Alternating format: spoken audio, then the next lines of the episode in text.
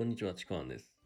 今回のテーマは、不安が過剰な時にちょっと立ち止まって考えるというテーマでお送りしようと思います。えーで、すいません。今日はですね、ちょっと、この間の黄砂の影響で鼻がぐずぐずいってますけども、えー聞いていただければ嬉しいです。えーこの間ですね、コンサル生とですね、まあ、話した時なんですけども、なんかすごく会議に出るのが不安だ、明日の会議に出るのがすごく不安でしょうがないっていうふうに、まあ、そんな相談を受けたんですけども、で、まあ、よくよく聞いてみると、まあ、その会議で誰に何を言われるかが不安で、それがすごく怖くて嫌だっていう。誰かが、まあ、自分に対してじゃなかったとしても怒るんじゃないかと。そういうふうに思って嫌だっていうふうに、まあ、そんなふうにあの不安が出てたんですけども、あのまあ正直ね、まあ社会人、会社員やった方はわかると思うんですけど、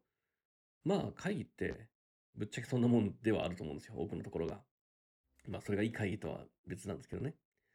いいとは悪いとは別ですけども、ただ、あのまあいろいろ話を聞くと、それ以外にもまあいろいろ理由が出てきたんですけども、結構ですね、まあ、過剰に不安が出ているなっていう傾向があったんですね。まあ普通よりも過剰に出てるっていうところ。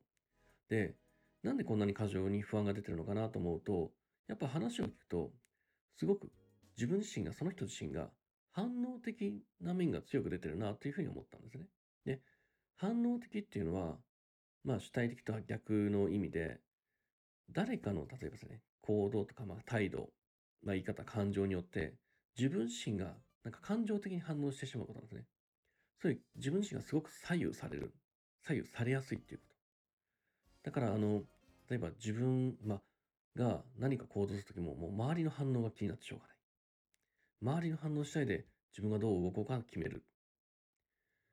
そんな風に、まあ、自分の価値観とか、なんだ、自分の考えとかが自分自身の中にないんですね。相手の何かの環境の反応によって決めていく、左右されるっていうこと。まあ、ひたすら空気を読んで自分の立ち位置を決めるような感じです。でまあ、空気が読めるかどうかは別として。まあ、読んだとして正しく行動できるとは別として、とにかくひたすら周りの空気を読もうとすること。だから不安なんですね。で、正直ですね、どんなに考えても、どんなに想像してもイメージしても、相手の反応はどうなのかって100%分かることってないんですよね。だから、そんな時に、あの、いくら言っても不安が治ることないし、慰めても結構無駄なんですよね。やっぱり不安でしょうがないっていう。なぜならその反応的な部分を怖がってるから。ま、反応的な部分で感情が自分の反応し反応してしまうことで怖がってるか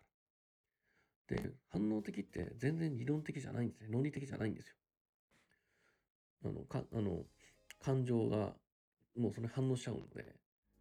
なんでって言ってもしょうがないってなるんですね。まあ、そんな時に、あの、ちょっと立ち止まって考えてほしいんですけども、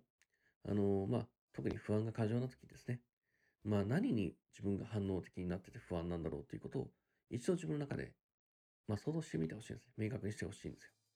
ただただわからないけど不安じゃなくて、何が、えー何に反応し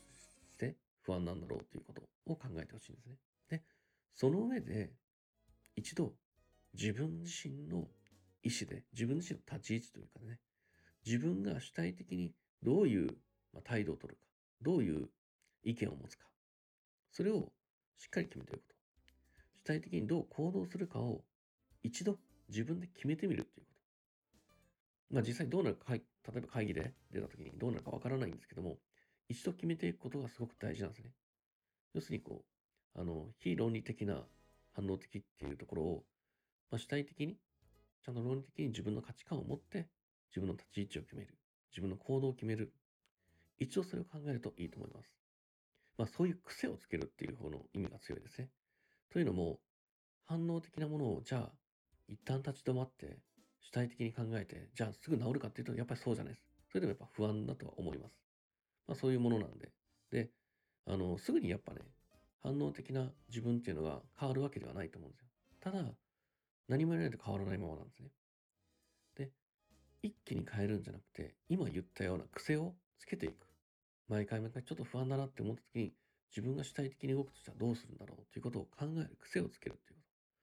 と。癖っていうのはイコール習慣なので、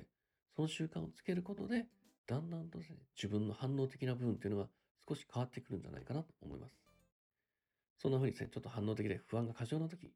少し反応的になっていると思うので、そういった部分を考えて、そして主体的に自分がどう行動するかを決める癖をつけてみてください。というわけで今回の音声は以上になります。もしこの音声がいいなと思ったらですね、フォローしていただいたり、コメントをいただけるとすごく嬉しいです。では今回も最後まで聴いていただいてありがとうございました。ちくわんでした。